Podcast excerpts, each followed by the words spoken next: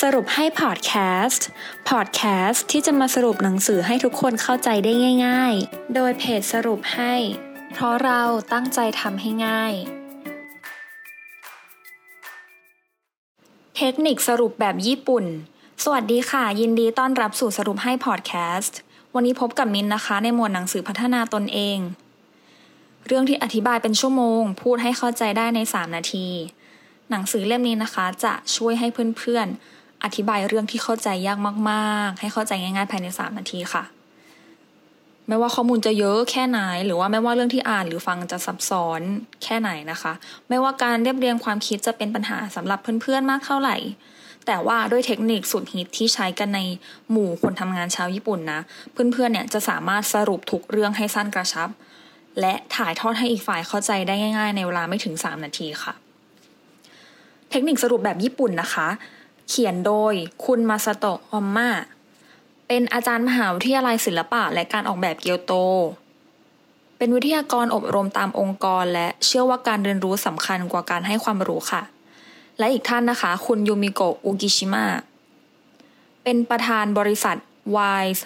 Learning ซึ่งจัดอบรมเกี่ยวกับการสื่อสารและการบริหารจัดการค่ะ การสรุป แบบญี่ปุ่นนะคะ มีทั้งหมด 5 ขั้นตอนด้วยกัน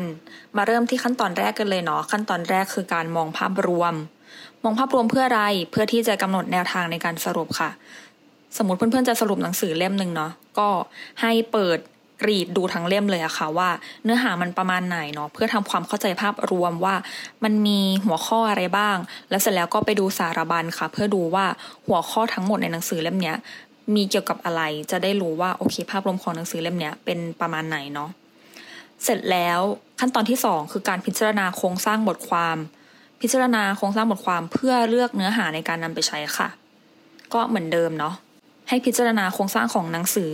เล่มที่เพื่อนๆจะสรุป โดยการแบ่งย่อหน้าก่อนค่ะ แบ่งย่อหน้าใน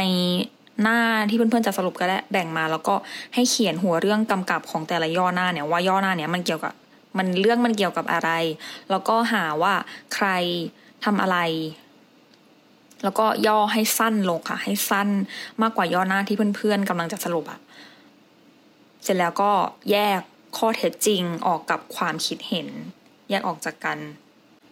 ขั้นตอนที่สามกำหนดจุดประสงค์เพื่อให้นำเสนอได้ตรงประเด็นค่ะ เพื่อนๆต้องถามตัวเองว่าเพื่อนๆเนี่ยจะสรุปเพื่อใครใครจะอ่านสรุปอันนี้ และต้องการอะไรจากการสรุปหนังสือเล่มนี้ด้วย เพื่อที่จะสรุปได้ตรงประเด็นสำหรับ ผู้ที่กำลังจะอ่านสรุปเล่มนี้ค่ะ ขั้นตอนที่ 4 เก็บและรวบรัดข้อมูล เพื่อให้ถ่ายทอดได้อย่างกระชับค่ะ ก็เสร็จแล้วก็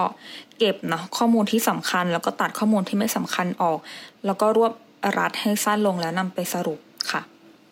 ขั้นตอนที่ 5 จัดรูปแบบให้เข้าใจง่าย เพื่อเรียบเรียงลำดับการเล่าให้เข้าใจง่ายค่ะ ก็ไม่ว่าจะเป็นเออเล่าเนื้อหาตามลำดับเนาะไม่เล่ากำกวม เชื่อมคำสำคัญอธิบายภาพรวมไป คือจัดรูปแบบหรืออาจจะเป็นถ้าสรุปใน powerpoint อะค่ะ ก็ทำให้มันเข้าใจง่ายโดยการใช้สีน้อยๆ ใช้คำน้อยๆ ให้ผู้อ่านอ่านแล้วเข้าใจง่าย อะไรก็ได้ค่ะที่ทำให้เขาเข้าใจง่ายอะไรเงี้ยคอนเซ็ปต์มีอยู่ประมาณนี้เนาะก็ลองทำดูค่ะ สรุปเทคนิคสรุปแบบญี่ปุ่น ในการที่จะอธิบายเรื่องที่เข้าใจยากๆ ให้เข้าใจง่ายภายใน 3 นาทีนะคะ ประกอบไปด้วย 5 ขั้นตอนด้วยกัน ได้แก่มองภาพรวมเพื่อกำหนดแนวทางในการสรุป พิจารณาโครงสร้างบทความเพื่อเลือกเนื้อหาในการนำไปใช้กำหนดจุดประสงค์ เพื่อให้นำเสนอได้ตรงประเด็น เก็บรวบรัดข้อมูล เพื่อให้ถ่ายทอดได้อย่างกระชับ และจัดรูปแบบให้เข้าใจง่าย เพื่อเรียบเรียงลำดับการเล่าให้เข้าใจง่ายค่ะ วังว่าจะได้ประโยชน์จากพอดแคสต์ในตอนนี้นะคะ สวัสดีค่ะ